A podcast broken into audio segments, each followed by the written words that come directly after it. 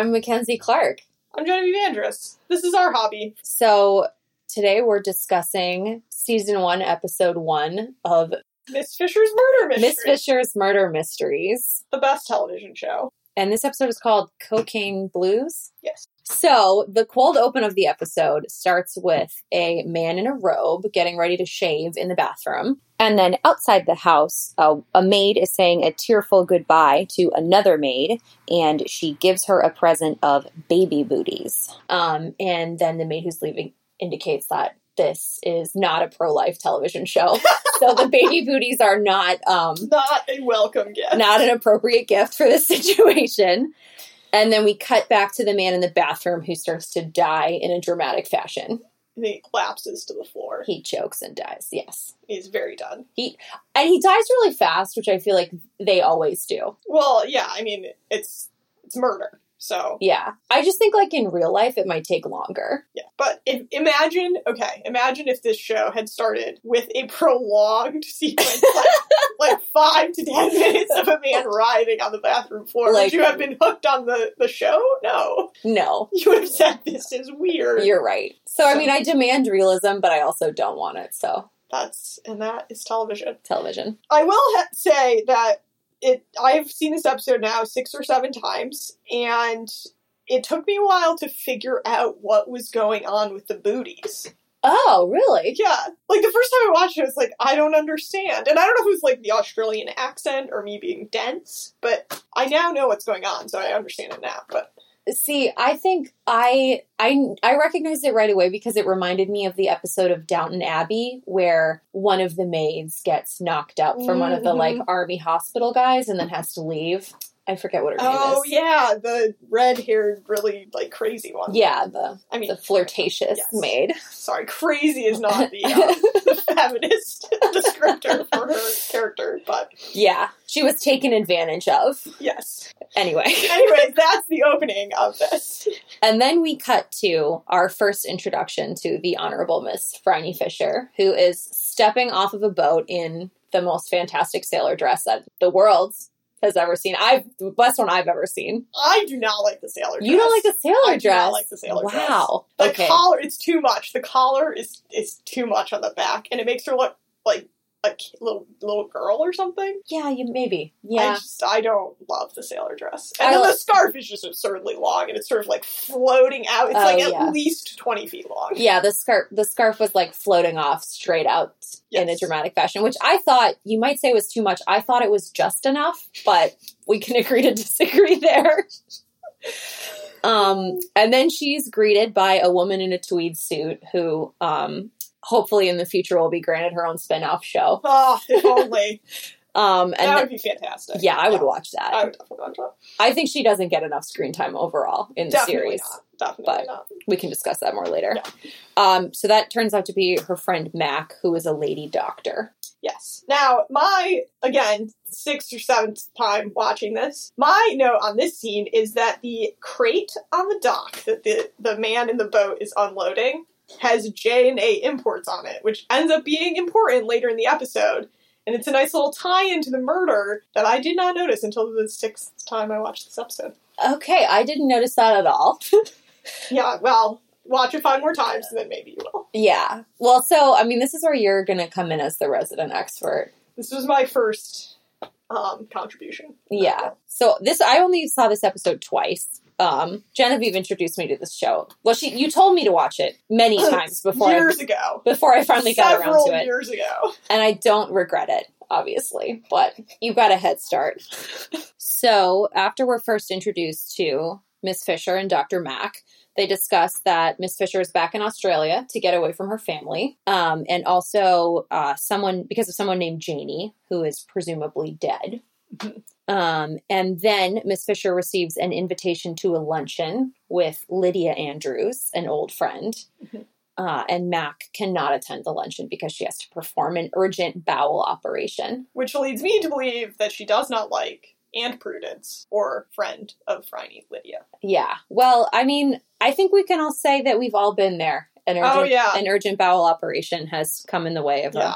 a, a luncheon. Now, I'll note that So, a, a plot point that I feel like was underdeveloped in this episode that they just never show is that Phryne is staying at the specific hotel where her and Mac are in the scene to meet with a premier to talk about Australia's criminal justice system. And we find out later in this episode that there's like this criminal that she's visiting in jail. But I feel like we we really it's a missed opportunity for the political lobbying work that Phryne is obviously going to do with Yeah. the premier. And it's just it never is developed, so I wonder if there's a deleted scene there. I hope so. Yeah. Maybe they just thought it was like like, you know, underground brothels, cocaine and like a backroom abortions was too many social issues to cover, so they had to cut one out. Yeah, so the criminal justice reform just really got the short end of the stick and Yeah. Like it does, you know, in the real world. So, arriving at the luncheon, Miss Fisher is greeted by a crying maid number 1, the presenter of Baby Booties. who is wearing a ridiculous hat. Yeah, just the whole maid outfit. Um, Um, and the maid tells her that the luncheon has been canceled because Mr. Andrews has just been found dead. After a prolonged suffocating scene in the bathroom. A prolonged off screen suffocating scene. Um, so instead of respecting the family's privacy at a delicate time such as this, she marches right in there to comfort the despondent widow. Um, and I would like to note she's wearing really fantastic, uh, like patent leather red Mary Janes in this Oh scene. yeah, yeah. Yeah. And like a little poke, like her little flutter sleeve dress. Oh, yeah. That is excellent. A luncheon dress. Yes. Um, and Every then lady needs a luncheon dress. I, for sure. I yeah, I have several. Um, and so then we meet uh, Miss Fisher's aunt Prudence, who I thought was I was prepared to think of her as just like an annoying sometimes character, but later on she really grows on me. Oh yeah, I end up liking Aunt Prudence. I mean, she's a challenging character. Yeah. Well, and I feel like in this first scene, they're setting us up to dislike her because of the way she gives all these gossipy details about the Mhm. murder. But I was just like, girl, tell me about how blue in the face he was. Like, Yeah. I want to know Oh, yeah. more. like, so she says that police suspect poison and then he collapsed after breakfast. That's what Prudence tells us. Well, and what I like about Prudence is that she's always sharing the gossip, but then she acts like she doesn't gossip. Oh, like, like she's it's like a, she's a very yeah she's a very proper person but also just which makes her a great foil to Phryne who has none of that like trying to put on a, a show of like being respectable which we can all aspire to, I think. Um, so then, maid number one, who is actually Dorothy Williams, um, we find out later, comes back into the room to tell them that all the visitors have to leave because the inspector, the police inspector, wants to question the household. Who could it be? Who is this police inspector? oh, Mystery character.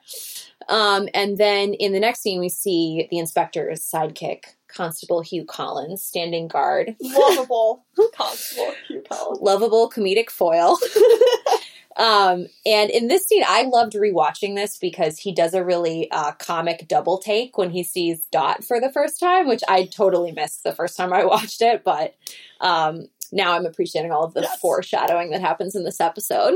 also so later on this isn't that much of a spoiler but there's an episode where Dot is shopping for new clothes and is asking Hugh what he likes best, like what her, his favorite outfit of hers is. And he says, My favorite outfit is the outfit you were wearing the day that we met. And she gets really mad. And now, rewatching this and thinking about that, I was like, Yeah, I can see why she was mad because that outfit was stupid and a crazy maid's uniform. Yeah. Um, But apparently it worked on him, so. I mean, it was kind of cute, like with the apron and But the hat. Yeah, it was bad. It was bad. Um, okay, so then Hugh, distracted by Dot walking by, allows Miss Fisher to sneak up the stairs and into the bathroom slash scene of the crime, where she snoops around, reapplies her lipstick, and pretends to be peeing.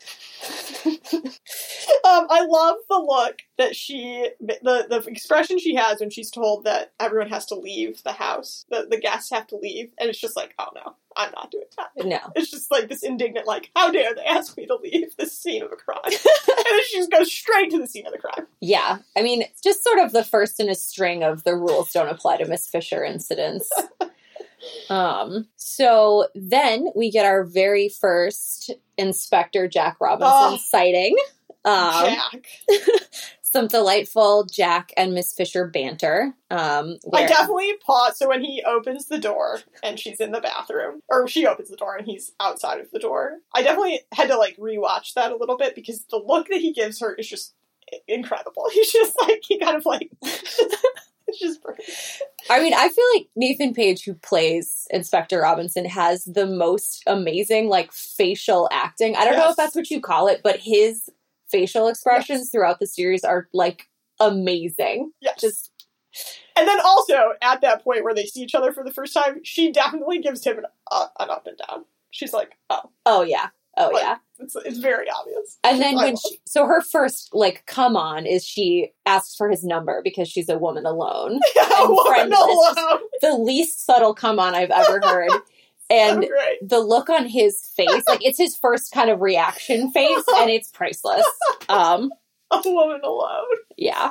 So this is also our first taste of the like Phryne investigative skills Mhm. because Inspector Jack is telling her she needs to leave, and she's like listing off all of her little observations. Which is just great. Terrific. And then he starts taking notes, which I love. And Jack like gives him a dirty look, and then he just like hastily puts his his book away. It's, and then the way she sort of ducks under his arm to get back into the room. It's all great. It's all So great. good. Um, so then cut scene. We're no longer at the luncheon location. Well, well, wait. Can I can I just note, and we won't reveal who the murderer is yet, but I did remember who the murder. I was timing when I would first remember who the murderer was, which I was cheating a little bit because I like watched this episode more recently. But um, I won't cheat like that for further episodes of this podcast. But I remembered at four minutes and twenty two seconds in, which is at the beginning of this scene, who the murderer was. Four minutes and 22 seconds in. Yes. Okay. So, note for the record that this episode, it took four minutes for Genevieve Yes. to remember who All the murderer we was. Can, we can go on to the next scene now. Um, okay, so the next scene we see our original baby booter rejector, maid number two. Um, she's looking pretty much the worse for wear, and she's being shuffled into a taxi with our soon to be communist cabbie favorites, Bert The and Red Seth, Raggers. the Red Raggers. Um, and they notice that she is bleeding out the vag, and they take her to the hospital. Um, and this is my one of my favorite lines of the episode where Bert says she's bleeding all over me, bleeding upholstery. So then we go back to the scene of the crime where Miss Fisher is still loitering. Um, and it turns out that there's some important fundraiser soiree that has to go on, but Lydia, the despondent widow, can't possibly organize it. So Miss Fisher and Aunt Prudence have to take over the whole thing. How noble of them. Really noble. Just I'm sure Miss Fisher's motives are totally honorable. Um, and then at the end of the scene, uh, Lydia, the widow, collapses into the arms of uh, this handsome dancer who was supposed to perform, Sasha. Um, aside, I noticed later in the episode that Sasha's chin, his cleft chin, Mhm. is so cleft that it Mhm. looks like a butt, mhm. just exactly like a butt. And once I saw it, like I could not unsee it. really see. I saw it and I was like, I think it just makes him more attractive. Okay, all right. I don't know, Well. But it is very pronounced. All right, so back at the hotel, Miss Fisher and Dr. Mack are discussing what kind of poison could have been used. Um, and then they rush off to the women's hospital for an emergency botched abortion situation that turns out to be maid number two. Of course. What, what a coincidence. Um, and I, I mean, imagine what would have happened if she'd been taken to a different hospital than the one that Dr. Mack worked at. The show would probably have ended just with Phryne and Mac Yeah, just speculating. just half the pilot, and the Yeah. whole series would have been canceled. Um, wait. I'll, I'll, back to you this. Is, this is a key piece of the murder investigation. But when Phryne and Mac are in the hotel having a drink, they Phryne produces the pink powders that Oh, she yeah. found in the bathroom when she was sleuthing and pretending to go to the bathroom, and presents them to Mac, who says. That they are used to treat all manner of female problems like wandering wombs, Hysteria, hysteria. And Phryne said, Why would a womb wander? celibacy was the cause, I think. and think. Phryne said, Oh, good, I'll be fine. That is a great scene. That's a great scene. All right, moving along. Um, also, I think critical to the plot is the fantastic red coat and matching hat that Phryne wears to the hospital. Oh, yes. It's a really good one. Yeah. Um, so then back at the police station, uh, our trusty cabbies uh, identify the cut rate abortionist that they saw shuffling the maid into their taxi as Butcher George. Um, we also find out that it's really hard to prosecute abortionists Yes. because no one wants to admit they had an abortion. Yes. Um, and then I have to admit that throughout this entire episode, the first time I watched it, I thought they were setting up Jack, the inspector, to be the antagonist of the entire series. Really? Yeah, I didn't pick up. Just because he was kind of like uh, trying to be obstructionist. Yeah, yeah, Yeah. because he just seemed kind of like a jerk. Yeah, but he was really just trying to do his job. But yeah, he does like hassle Seth and Bert, and that seems he like knows them. He's like, "Oh, you guys are a bunch of commies." He really calls them red raggers, but yeah. Yeah, and he keeps telling Miss Fisher to just go away, Mhm. which I would probably do too if someone showed up at my job and started trying to do it Yeah. for me. You're kidding? It'd be really annoying. Yeah. Um, so then uh Miss Fisher goes to visit some guy in prison, um, and we get some childhood flashbacks of Miss Fisher and Janie playing. So I find this whole prison scene actually to be pretty annoying. Um, I just don't I can't bring myself to care about this subplot very Really? much at all. Um um, and I also think it's funny that like the visiting hours for this prison is just one prisoner, one visitor in like a creepy hallway. Yeah, the table is in the middle of a very like cavernous hallway, Yeah, and I was like, "Is that really how where they would meet?" Yeah, I don't, No, thi- I don't think so. I don't No. Um, and we find out that this guy probably kidnapped Janie, who we still don't we still don't really know who that is. Um, and he's about to get out of prison soon, but Miss Fisher is going to Well, we do find out in this scene that it's her sister. Right? Oh, 'Cause She has the ribbon, and she says, "This is right. Yeah. my sister Janie's ribbon." Also ridiculous that he would recognize the ribbon and be like, "Oh yeah, I definitely killed that girl." Like Yeah, but that- he is like a psychopath. Right. Yeah. Classic psychopath. Um, and Miss Fisher basically tells him she's gonna like cut him up into tiny, teeny little pieces, um, for vengeance purposes. Yes. Um, and she's still wearing the red hat, which I I put in my notes here because it's just like a really fantastic. Really- she has so many good. It's like red velvet. Yep. A great distraction from this otherwise dull plot line. um, so then we go back to the hospital, and Miss Fisher is going through the maid's belongings. Um, as one does. yeah, so the first example of the uh, Phryne Fisher inadmissible evidence. I, Although, so this is a total aside, but I recently was listening to a book on tape about Thurgood Marshall, and apparently it was only in like the 1960s where the Supreme Court in the U.S. ruled that evidence that was obtained illegally was not admissible in court. So, like, it could be very true that like a lot of the evidence that I don't know what it's like in Australia because I didn't actually research this for this podcast. I'm just thinking of it right now, but um, it could be that she the evidence that she gathers some of it might be admissible in court. Huh. But I do think that Jack uses her as sort of an external uh, later on in the series as their partnership grows. It's sort of like she can do things that he can't do as the law. which you know from a social justice standpoint i should find objectionable but i don't because i like this tv show Well, yeah. also we never see anyone go to court it's always no, like this is very much an investigative drama. It's not a courtroom drama. yeah that's fine Yeah, I, I, um okay so in the maid's purse she finds and do- what is the maid's name? I can't Lydia. remember. Lydia. No, Lydia's the no Alice, alice. who later in the series gets together with Bert. And then just absolutely disappears. And then absolutely disappears. probably she asked for a raise and they couldn't afford it. I don't know. Um, so she finds in Alice's purse an employment reference um, for the maid for, for Alice from our dead man, which is strange. Well, no, it's from Lydia. Oh, okay. Mhm. Yeah. So then we cut to the soiree, which, despite Miss Fisher having agreed to take on running the soiree, she doesn't seem to have done any work or anything Well, for no, it. uh, but because Aunt Prudence's staff did all the work. Okay, but it was a real burden. Yes, they they really were doing you know a good deed for the hospital. It was a great sacrifice. Yes. Um, so we're at the soiree, and uh, Miss Fisher is wearing a really fantastic red velvet dress. and a very sick Lydia, the widow, is telling Miss Fisher that the maid was, that they mis- dismissed a maid, Alice, for stealing. Yes, and Phryne's very clearly aware that she's lying. In this Yeah. scene. But she's being very manipulative Yes. and, like, sort of Yes. comforting her and rubbing her shoulder and bringing her champagne. Yeah. And, like, when do you bring a sick person champagne, first of all? Well, because she knew she wasn't really sick. Okay. Yeah. Or I don't know. Sometimes when I'm sick, maybe some champagne would make me feel better. Depends on what kind of sick I am. Okay. So then, after her manipulation, she goes down to the party. Um, and I, there's a really funny bit here where um, Aunt Prudence wants to introduce Miss Fisher Yes, to, I a, wanted to talk about Yeah. this. to a dentist. Um, Phryne is entirely uninterested. in uninterested in the dentist. And what does a like? What does a 1920s dentist do? How advanced was dentistry? Probably just pull teeth. Gross. And is that like? I mean, is that considered an appropriate profession for the for like a suitor of a like gentlewoman? Is that well, yeah, I don't think Prudence would have suggested it otherwise. Maybe she thinks that Phryne is too old now Mhm. that she can't be picky. Oh, definitely, she thinks that. Um. Anyway, so I thought that was really funny. I didn't notice that the first time around. Um.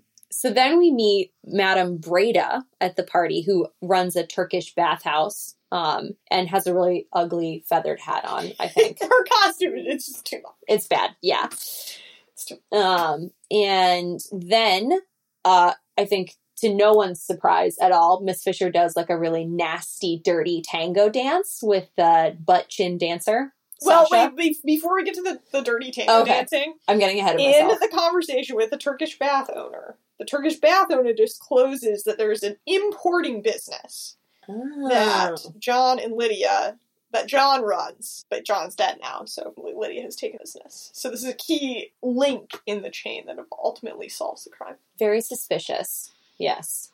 I wonder if it's those nerve powders. Perhaps. Um, so then the tango starts. Obviously, Genevieve is very interested. She's our crime solver, and I'm our like, when will there be sex in this TV show sort of detective. I'm like To a be clear, I also like the sex, but I in this watch through I really try to pay attention to the crime. yeah. Well, you sniff out the cocaine, and I sniff out the. I'm like a sex sniffing crime dog. That is really thing to say. Um. So they do. it- Also, you don't have to you don't have to think that hard or look that hard for where Phryne's going to get some action this episode. yeah, and it's honestly never subtle. No, It's it's, always pretty obvious. There's never a surprise hookup. Um. Anyway, Yeah, so she's dancing, and I also love um, Aunt Prudence watching and just looking on, like completely scandalized by this dance, which by today's standards would be G-rated for sure. yeah, it's just it's like a dance. There is no grinding. Yeah, like if you were to watch like a children's show, then they had a dance sequence. This would probably be Yes. what they would do. Also, I'd like to note that obviously Phryne is a very talented tango dancer. You might say too talented, she can just jump in unrehearsed, unrehearsed. Yeah, with, just with a partner she has never danced with before, yeah. and just pull off an amazing tango. And I've never, I don't know how to tango. I've never seen it, but was is that like a standard tango? Because it looked like they threw in some like trick moves and stuff. I don't have know. No idea. I don't know. Um, so anyway, after that is over, so oh, so then Inspector Robinson shows up and we get confirmation that the poison was in the sugar, in the sugar bowl. And it was rat poison. Um, and then because Dot maid number one, served breakfast, she gets hauled off to the station. in a very. She looks very pitiful. Yeah. I feel really sorry. She her. looks pretty sad. I think Miss Fisher calls her a like a pitiful creature or something. Yes. And Miss Fisher offers her her card in case she needs help. Which the card thing I love because when Jack and Phryne first meet, he gives her a card because she's a woman alone in a dangerous town. and then the next time that Jack encounters Miss Fisher, well, I guess a couple times later, she produces a similar card. Yes. And the look on his face when she produces his card is priceless. as as are all of his looks. um so then cut to the end of the party and Miss Fisher says goodnight to Sasha the dancer and then immediately notices that he has stolen her earrings. Which I find suspicious because how do you not notice when someone is taking your earrings out of Be- your ears? Well, okay. But I think what you're forgetting is the amount of sexual tension that is between these two. They they just dance a very sensuous tango. Maybe he, she thought he was just caressing her ear Yeah. in a sexual And he manner. was he was like putting on that coat with a like big fur collar. okay. And then he was sort of like I think rubbing her neck. like fixing the collar and just Yeah, sort of fixing- okay. I still it, it it seems a little strange that she would have noticed. Yeah. And I mean, I'm wondering, like, why is she walking around without, like, the little plastic backers on her earrings? Because I personally never leave the house without them. Yeah, but it's like 1920. I guess. I they were using plastic that Couldn't they use cork or something? Maybe maybe cork. Anyway, I mean, you, that's how you lose earrings, is my point. um, Uh, so she follows him to get her earrings back. But first, one of my favorite lines where Prudence says, What are you doing? You're just going out. Or what does she say? Why do you think you can just go Oh, off yeah. on your own? She says, Why? Because I'm carrying a gun. And we get a priceless Prudence reaction face where she looks once again absolutely horrified by the sight of Phryne's pistol. Although it is a cute little gun. It's like gold. Like, yeah, cute little pearl handled gold gun. It's a very classy gun. Um, so she runs off, gun in hand, to follow Sasha, butt chin tango dancer, and she finds out he's trying to buy cocaine, and then he gets jumped by a couple of young toughs. Young tough. I don't know. I mean, I think that's is that what they would call them in the twenties, like I think so. some thugs. And Every lady needs a thug. every lady needs a thug. Yeah. Uh, so she saves Sasha. She's always saving the male characters in the show. Yeah. Appropriate. Um, and she does that by pretending to be a hooker. In that fabulous coat. Like, she has the coat on this whole time. She's and like the red running and the red dress Yeah, and she's too. like running down these like dingy like alleys, and there's like gunshots and all the smoke, and then she just sort of like floats in in this coat with a fur collar. and also, like, what I mean, what kind of call girl do they think that she is? That she, like she's like a streetwalker in like a designer dress. I think it just goes to show how dense those thugs were. They're just. Also, I love the part where he says, "How much does it cost?" or whatever, and she says, "That depends. Show us your tackle." But, like, and he like starts to pull down his pants, and his buddy's like, "No, come on, we got." I think he he pulls them all the way down, and she gets she looks. There's like a solid moment. Um, and I want to know in what world does the price of a, a hooker depend on like the size? I would guess. Yeah, what is she going to charge him more or less? Less. I guess. I don't know. But also like tackle, It's for fishing for ladies. like a lure. And anyway. so then she drags Miss Fisher drags Sasha back to her hotel. Um and I gotta say, Velvet, you know, it's pretty easily damaged. Like, I personally would be a little upset about having to drag like a bleeding man around. Like, that would crush the pile of the velvet. And it, you can't, once that happens, But Dot fixed it later. that's true. Yeah. w- a- You don't have you don't have a very skilled maid. I've yeah, I've never had a maid of any of any so I just level of skill. yeah. Um, also, sorry, just on the the crime detecting side of things, the, the key thing that we learned in this scene is that Sasha. So Sasha has stolen the earrings and is in the sketchy back alley trying to sell them to cocaine dealers. But what he really wants, what he's actually asking for, he's not buying for asking to buy cocaine. He wants to see the King of Snow. Oh, who could that be? Is it the cocaine drug lord? Yes. Anyways, that's the That's important. yes. It's That's good- important. It's good you're keeping track. Um, so back at the hotel, she binds up his wounds, which, like, despite being shot, seem to be totally minor. Um, Maybe the bullet just grazed him. I guess that seems to happen a lot. Um, and then she does some intimate investigation of his character. Our first Miss Fisher sex scene. Oh wait, sorry, not before we, we get into the sex scene. Just the other key detail that he reveals um, is that his sister, who Lydia and John Andrews had kind of taken them under their wing when they came to Australia, and his sister got really depressed, developed a cocaine habit, and like overdosed and, and committed suicide through a cocaine overdose. If that happened to my sister, I would definitely go after the drug lord.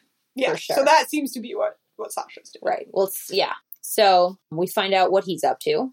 And then the next morning, uh, apparently Sasha has departed and he's left, he leaves the earrings behind, which I thought was really cute. The earrings hanging Mhm. on the champagne glass. Um, and a desperate dot appears on the doorstep. Wait, but first, there's, and I'll forgive this, but it's such a cliche in shows where Phryne wakes up and stretches and then reaches out and like pats the bed beside her. Oh, and he's empty. gone. And I just hate it when shit. Why? Like, why? It's so stupid. It's so cliche. It's like we got, we get it. We see that she's the only one in the bed. Yeah. We need to like Also- shove it in her face. She's an independent woman. I mean, I think it would be more in character for her to, like, you know, tell him to leave. Yeah, be like, you can't stay here. I'm sorry. Yeah. the sex was great, but you have to leave. Like I need the whole bed for my beauty sleep. Yeah. Also, I think just an interesting detail in the book version of this episode, uh, it's actually his mother that died of a cocaine overdose, I believe. Huh. And his sister is still alive and they're like a dancing duo. And Mm. his sister is always pestering him to try to get Miss Fisher to have a threesome with them, What? which is a little over the top. Yeah. Wow. Yeah. Um, So I didn't read all the books, but I read a couple. Uh, so anyway, then the next Mhm. morning, Dot appears, um, and she's desperate for help and also scandalized by the clothing that's scattered all over the well, hotel not room. just scandal. Okay, I wanted to. this is on my list to discuss. There are stockings on the chandelier, like nylons. Is that like a like a removing the stocking and it slingshots like a rubber That band? be, I was, I was, I wanted to discuss how that, how, how does it end up in the chandelier? Like, I was sort of imagining some acrobatics where, like, snagged on the chandelier. oh, well, that's I hadn't even considered that. But I think what you're t- proposing is more plausible. Well, we are discussing. I mean, we're talking about a, a professional dancer here, so Right. he might have some moves. Like I've seen Dirty Dancing. There's lifts involved. I haven't seen Dirty Dancing. Well. but I've watched Miss Fisher five times or so. Well, it's First possible. first.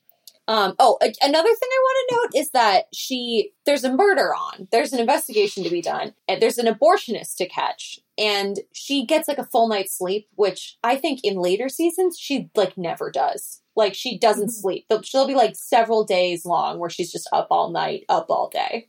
Although there are also a lot of scenes of her like in bed in the morning, like late, and then there's a few the scene later on in the series where she's up at like when Jane is getting ready for school, and Mr. Butler's like, "What are you doing up so early?" Okay, so I think yeah. I think she sleeps in of a morning. Okay, you're right. You're right.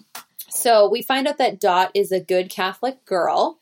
Um, and we also find out that the murder victim was a grabby maid raper who is presumably the one who knocked up Alice, maid number one. So not such a saint that his widow Lydia is crying over. Yes, she seems sad, but is it is it real?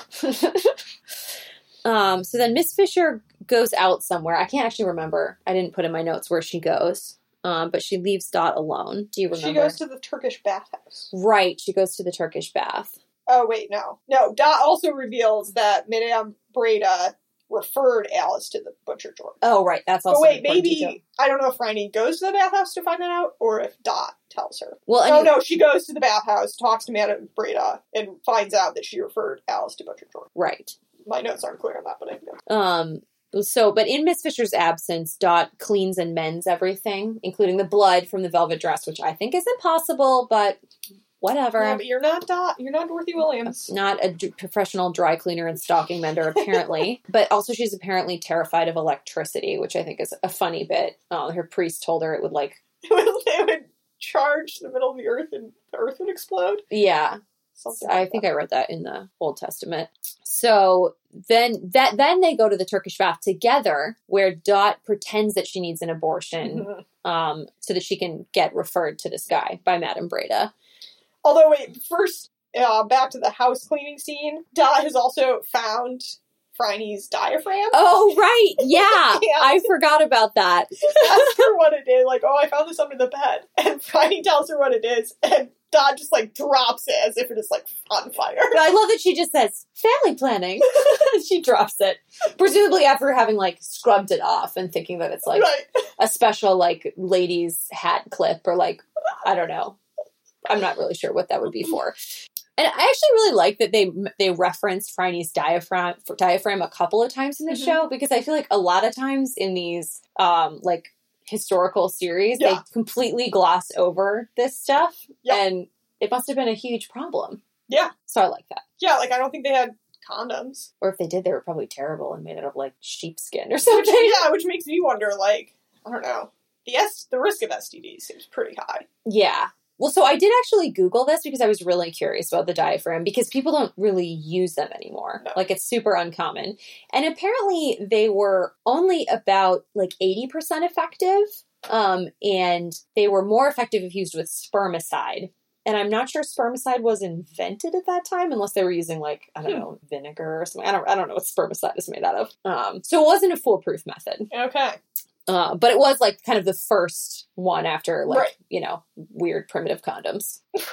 Primitive condoms. Okay. And it was a big deal for ladies back Oh, in the yeah. day. Very big deal. and they could be left in for up to 24 hours. Another fun fact. So, yeah, then while Dot is acquiring this abortion reference, um, Miss Fisher is pretending to have a sympathetic sympathetic tea with Lydia. But Lydia, actually, who might I know, is played by Miranda Otto, who plays Oh, Eowyn in Lord of the Rings. I actually have that in my notes as well. And then for the rest of my notes, I refer to her as Lidowin. um, so yeah, she's actually just kind of pumping her for information in this scene in a Yes. fake sympathetic way. Oh, and we note that Lydia takes Lidowin takes no sugar in her tea in this scene. yes, and she also says that she doesn't have a head for figures. Suspicious. Uh, so then, after talking to Madame Breda, Dot is ready to put on a brave face and pretend to need an abortion for the low price of 10 pounds um, and delivering some cocaine as well, presumably cocaine.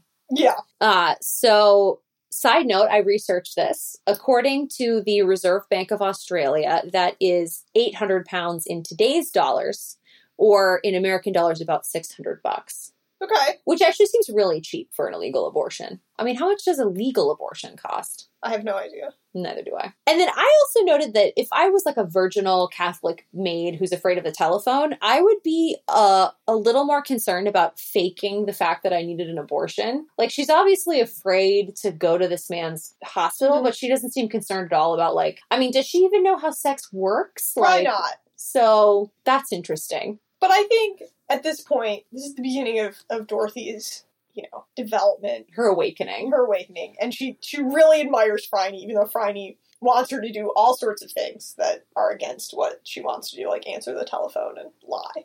It really So- is a beautiful character. It really is. Yeah. Um. So anyway, she gets packed up into this shady van, and Bert and Cec are communist cabbies, and Miss Fisher try to follow. Um, sort of hot on their heels, but the taxi is kind of unreliable, so it doesn't start, and they get a little behind, and then they have a little bit of trouble finding where Dot has been taken. So drama ensues. Dot is in danger. Wait, you forgot a scene that is a little bit important. Oh shoot! I'm always forgetting It's important okay. It's crime okay. solving not- details. No, no, no, no. This is just this is funny. Um, so before Dot, like they go back home first, and then Dot has to like meet at a certain place with the Rose. Oh yeah. And in the interim, Mac and Phryne investigate whether what the powder is. Oh, very important and, they hilarious scene. Try it, and they say something, some sort of nerve powder, like cocaine. And then Phryne's like, definitely cocaine. and they te- they test it like multiple yeah, and times. they're And like, better take some more just to be sure. I love the part where Mac's like, "Well, I'm the doctor, so Yeah. I, I'd better test the cocaine and maybe just one more dip of cocaine." Yeah. So, anyways, all right, back to the taxi. Right, back to the scary abortion. So Dot is about to get on the table, and the butcher George gets out some really, truly disgusting looking tools. rusty. Yes, like huge tools. I mean, is that supposed to go into someone's cervix? I like, don't. Yeah, I doubt the veracity, like the accuracy of those the tools. They look like something that would be used to like shoe horses, Yeah. like abortion and abortionist and farrier. Just the same, the same tool set. So, um, profitable sideline there. And then things start to look a little hairy for Dot, but uh, Miss Fisher and Bert and Cec show up just in the nick of time. They hear her screaming, and I think this is another funny bit where Cec gets to punch the abortionist because the abortionist hurt his special lady Alice yeah, who we haven't yet mentioned, but Seth has like not left her bedside since Yeah. she was admitted to Dr. Mac's hospital. So vigilante justice happening. So if you thought that was the climax of the episode, wrong. I did. I did, but No. it wasn't. no. um, things are about to get even racier. Uh, so Miss Fisher runs off with Bert later that night to find the murderer and sneaks into Madame Breda's. Um, and I love this scene because it's the first like Miss Fisher doing like a risky sneak in move where she leaps from like well, yeah. So I wanted to ask you about that. How you're you're tra- a trained aerialist? How a accurate? trained aerial. How doable is that leap she does. Um, well, so first of all, I think it's really silly that she does it in like heels and like skirts and garters Mhm. and stuff. But also, there's a moment. I, I mean, I don't know how realistic the leap is because I don't do a lot of leaping. But there's a part where she jumps and she grabs the railing with both hands, and then she stops to fix her hat, yes. which is cute. But she takes one hand off the railing, and I'm. I'm just not convinced that she could hold on with her whole body weight with, one, arm hand. Yeah. because you know I take these aerials classes and there are girls in these classes who when they first start out can't hold their whole body weight with both hands. So I mean Mhm. maybe Miss Fisher is secretly like working out, but Well, I- she does have some muscle definition. she does, Yeah. yes. But anyway, I'm I'm skeptical. uh, but so she she makes it into Madame Breda's, and Bert immediately gets chased off by the oh, it's the same guy who showed us his tackle earlier in the yes. episode. Yes, it is. dick boy. Um, and then similarly, Miss Fisher gets caught like basically immediately after sneaking in. Yes.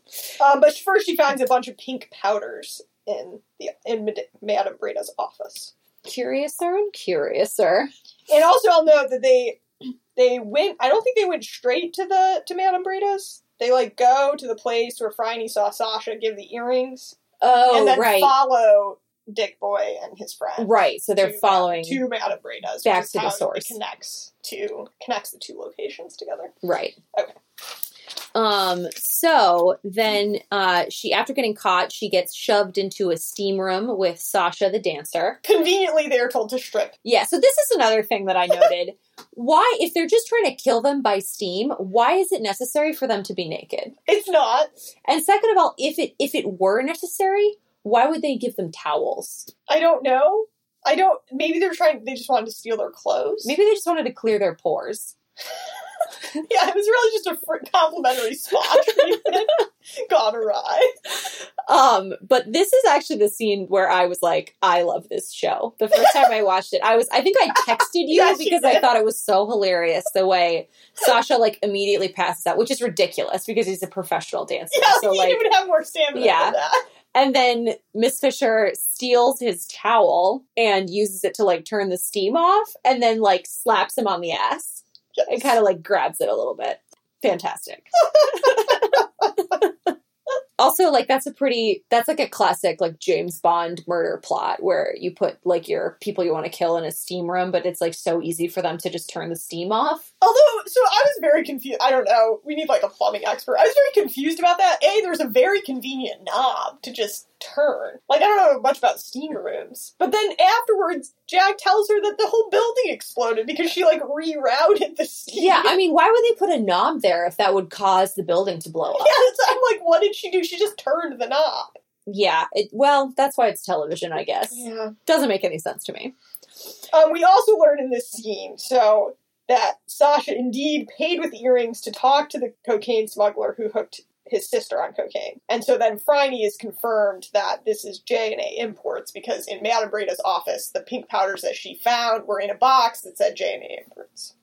Wow. Once again, I caught absolutely none of that on Yeah. the first or second watching. Well, again, just watch it a few more times and or just listen to this podcast. Yeah, I'm not sure how you noticed that since there was a button on display, but No, this was before this was when right before she gets caught, she's like looking at the box and it says J&A Imports. right. I guess I was. and then she opens it and it's the pink powders and then it, it all now she knows it all comes together. and then lydia arrives and Phryne knows for sure that it's lydia right. Yeah. So surprise, the drug kingpin turns out to be Lydia Andrews, our grieving AKA. widow. Eowyn. Yeah. Um, so turns out she's actually a pretty shrewd businesswoman who built a cocaine empire from scratch and only killed her husband because he was going to ruin the business. And not, I note, because he was a handsy raper of maids. no i think that was definitely part of it Okay, well that's good. I mean, more respect to her for that. Yeah. Um, she says he wouldn't let her have her freedom i assume that means freedom to sell cocaine yeah. I mean, I can understand that she felt stifled by the bonds of a 1920s traditional marriage, you know? yeah so i i feel like lydia much like um, miranda otto's character Eowyn is a little bit of a feminist hero Yeah, you know, I I also feel that way. I think that like, you know, she found a way to, you know, fulfill her her personal hopes and dreams by creating this business empire. And because she was a woman, it had to be in sort of like a shady Mm-hmm. realm. I mean, like, you know, was she going to be a lawyer? Like, I, you know, I don't know that that was an option. I don't And think she so. says, "Judge me if you like, but I saved myself." I think I would argue that she didn't save herself because ultimately she ends up in in jail. But. Yeah, presumably hung. Yeah. Yep. So it only, you know, crime only takes you so far. Okay, so th- so that's when they enter the steam room death trap because Lydia shoves them in there. oh right, yeah. This is after, yeah. Which, and then I mean, she like- says, "Strip them." Yeah, Again, and give them towels and maybe the towels were already in the room. and maybe also just cucumbers for their eyes for the under eye swelling. um, so then, after they turn the steam valve off, Miss Fisher is trying to pick the lock and escape from the steam room. And in the, you know back at the ranch, Bert and Cec are haranguing Inspector Robinson Jack to help Miss Fisher because she needs help, and Jack is like, "Ha ha ha ha! She'll be waiting a long time. I'm busy." Um, and then Dot calls. Well, Dot calls under much duress because Miss Fisher leaves to go on this adventure and tells her, if I'm not back by midnight, you have to call the police. And Dot, in that moment, is so comfortable and confident that she will not have to use the telephone because Miss Fisher is so resourceful. And I love how the telephone sort of buzzes whenever Dot looks at. Anyways. What a time to be alive when a telephone could actually be frightening. Yeah. I mean, meanwhile, I like drive around with my cell phone in my lap where it's like probably killing all of my eggs and like causing me to get like uterine cancer. But I have no fear. Well, maybe you should. Maybe you should not drive with it in your lap. It's just really convenient to put it there. um so then after Dorothy after Dot's um desperate call, Jack finally leaves and with Hugh arrives to rescue Miss Fisher, but she actually already has things totally sorted out. She's- Well, yeah. Also, this is what I was mean. It's midnight. She said, "Call it at midnight," and and Jack and Hugh are just conveniently in the office. Like they need to hire some more constables to like man phones at night. Yeah. Well, yeah. I mean, I don't want to give any, away any spoilers or too many spoilers for future episodes, but I think that maybe we're supposed to think Jack is a workaholic and that's contributing to some of his personal problems that he's having. But midnight, like that's just Yeah. like round the clock being in the like that's beyond being a workaholic. yes. Well, this may be another example of a time where we need to suspend our belief. okay, so they were conveniently in the office. Okay, So then, after she's, for the first of many times to come, she's rescued by Jack, so called rescued because she actually has things like fully in hand. She's fine. but I mean, she a little bit needs help. A little bit. Yeah, Just a little bit. a. Um, and then back at the hotel, we get a quick recap of how she solved the crime with Dr. Mac, Mhm. which is the only Dr. Mac recap that I think we ever get Mhm. because in all subsequent episodes, she's always recapping with Jack. It's true. Um, so I don't have a detailed uh, Well, don't outline. Fear not, I do. So this is how Phryne solved the crime. I think we've already discussed how the crime happened. That Lydia killed her husband because he was really just jamming up the works on her cocaine smuggling business and was sleeping with a maid. And with poison, she killed him. And she killed him with poison And she took a little bit herself to make it. to make herself, yeah, to throw blame on Dot, who I don't know how they cleared Dot, It's a pretty dick move, actually. Blame the maid. yeah, but I mean, she's okay cocaine drug Yeah, you're right. Um, so this is how Phryne figured out that Lydia, aka Aon, was the murderer. Um, so Lydia claimed to love John, but everyone knew that she didn't. So this was Phryne's first suspicion because she's all sad that she's dead. But Phryne's like, well, they never even liked each other. No, yeah, she was laying it on really thick. Mhm. And he was not like a good looking young dude. No. Yeah. And he had gotten the maid pregnant. True. Um, and then she, Lydia also claimed to have no head for figures, but was an excellent fundraiser. So the soiree for the hospital, and then Prudence tells Phryne that, like, oh, she's like a great fundraiser. She raises a lot of money for the hospital. And that's just one step removed from becoming a drug kingpin. Yeah, I mean, as as a fundraiser myself, it's basically the same set of principles. Totally. Um, and then she accused the maid of stealing, but gave her a good reference, which Phryne also used to, to think that Lydia was lying to her. And then, with all the pieces with, that Sasha revealed and Dot revealed, she pieced together that Lydia was the cocaine drug lord and had killed her husband because he was really just jamming up the works in a, in a number of ways. And frankly, I don't know. Maybe Lydia was justified in that. He seemed like kind of an asshole. Yeah. I mean, I'm a little conflicted on that myself. The cocaine thing, I that seems morally morally bankrupt. Yeah, actually, uh, you should never become a drug kingpin. That ruins lives. You should also never murder your husband. I'm just saying, I, I Yeah, kind of get it. it was a different time It for was a women. different Time, yeah. Um. Anyway, so then after that, we you know it's off to brunch with the gang, where um Jack shows up and scolds Phryne for blowing up the bathhouse, as we mentioned previously. um. Uh. And then my other favorite Jack reaction shot from this episode when Phryne says that she is going to become a lady detective and he spits out his champagne, which is one of the strongest reactions I think we ever get from him because usually he just kind of says it all with the face, Uh-huh. but in this case he like champagne like comes out his nose. So I liked that. and again, a missed a missed opportunity. There's a there's a quick reference to her meeting with the premier to keep presumably to keep Murdoch Foyle in jail. I know you don't care about the storyline, but again, we don't get to see the premier. We don't get to see Phryne's lobbying in action, but I'm Oh, sure yeah. she's very effective. Yeah. I also have some I have some little bits and pieces at the end here. Um I think most of them we've already covered. Oh, also I think it's funny in the early scene when Bert and Cec are identifying Butcher George from like police lineup photos. He notes that um, Lenin legalized abortion in 1950, Oh yeah. which I missed the first time around, but that's pretty funny. Also, when Miss Fisher is jumping uh, into Madame Breda's and she says like things are about to get exciting, and Bert is like looking right up her skirt. Yeah. And he notes that they are, in fact, already, Already exciting. Oh, also in the book version of this, um, Miss Fisher and Bert go slumming to find the cocaine dealer. Sasha does not immediately lead them to it Mm-hmm. to the dealer. Miss Fisher has to like dress up like a tart and they go out together. And then at one point their cover is about to be blown, so they like start making out to to maintain their Of cover. course. Um, How convenient. which never happens at any point in the show.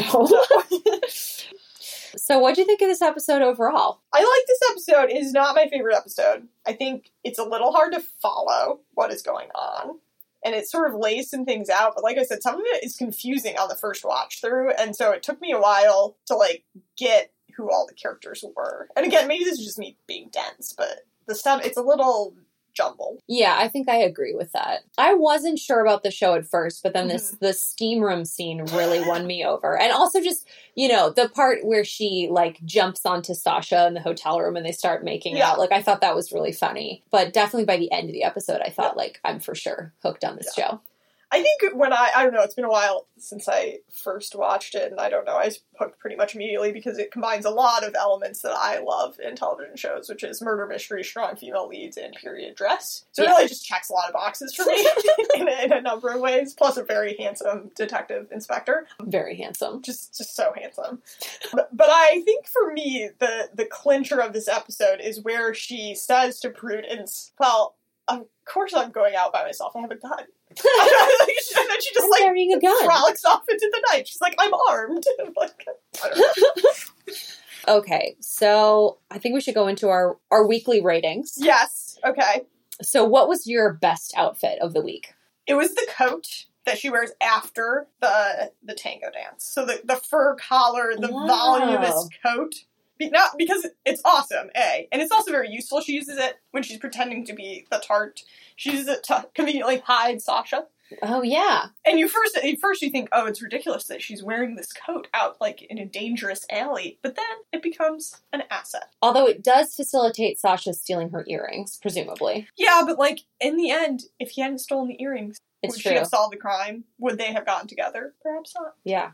So the coat for me was really the. Okay. Well, for me, it was the red dress that she wears to Mhm. the party. I see. Here's. I don't have a problem with the dress, but it was like very obviously like made to tango in, which just seemed a little too on the nose. Like Yeah. she knew that tangoing was coming, and I mean, I kind of think that's sort of Miss Fisher's MO, though. Like, she knew the dancer was going to be there. He'd already caught her Mhm. eye. And I think she kind of went there knowing, like, I'm, this is my time to shine in a scandalous manner. I hadn't thought of it that way. I thought it was a little too just too convenient, but if it was a thought out strategy, I admire it. I All right. accept it. Um, what was your worst outfit of the week? Definitely the sailor suit. the sailor suit. Okay. Um, mine was Madame Breda's um, ugly feathered Oh, hat. yeah, those. And then I also thought that her the dress she was wearing to the party looked like one of those um, scrunchy shirts from the '90s, like where it comes in a little ball and then you like stretch it out and it's a whole shirt that like could fit any size. Yeah. Maybe it was. It might have been. Maybe she invented that. Maybe that was her second life after the cocaine dried up. Well, after her bathhouse was blown up. Oh, yeah. Maybe she used the insurance settlement as like a seed money for the little shrunken shirt business. Probably. So we have her to blame for a lot of bad fashion.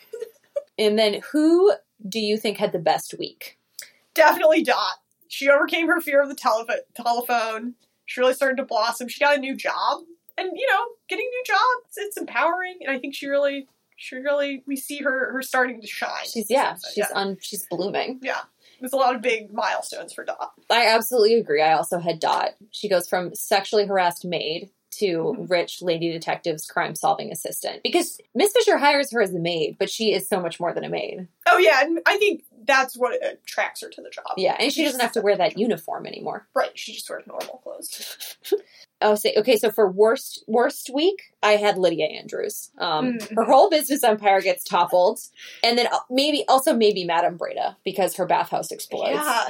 And I, I'm unclear how much to blame she really is in all of this, Madame Breda. or is she like full partner in the drug Uh, it dealing? seems like she was pretty involved, actively involved in both the drug dealing and the like back alley abortion. Oh, scheme. yeah, right, Like, yeah. I don't think you need to feel that sympathetic for her. Okay, strike that from the record. Yeah, like But maybe you could say, oh, she was trying to help like young ladies in trouble, but I don't think that was her motivation. Yeah. Otherwise, she would have found a better back alley abortionist. Yeah, because there were some good ones according to Dr. Mac. You know. Right. Yeah. And Dr. Mac probably would have done it in a pinch. Yeah, probably. Oh, my worst week was Sasha. because, okay, so he meets this beautiful woman at a party.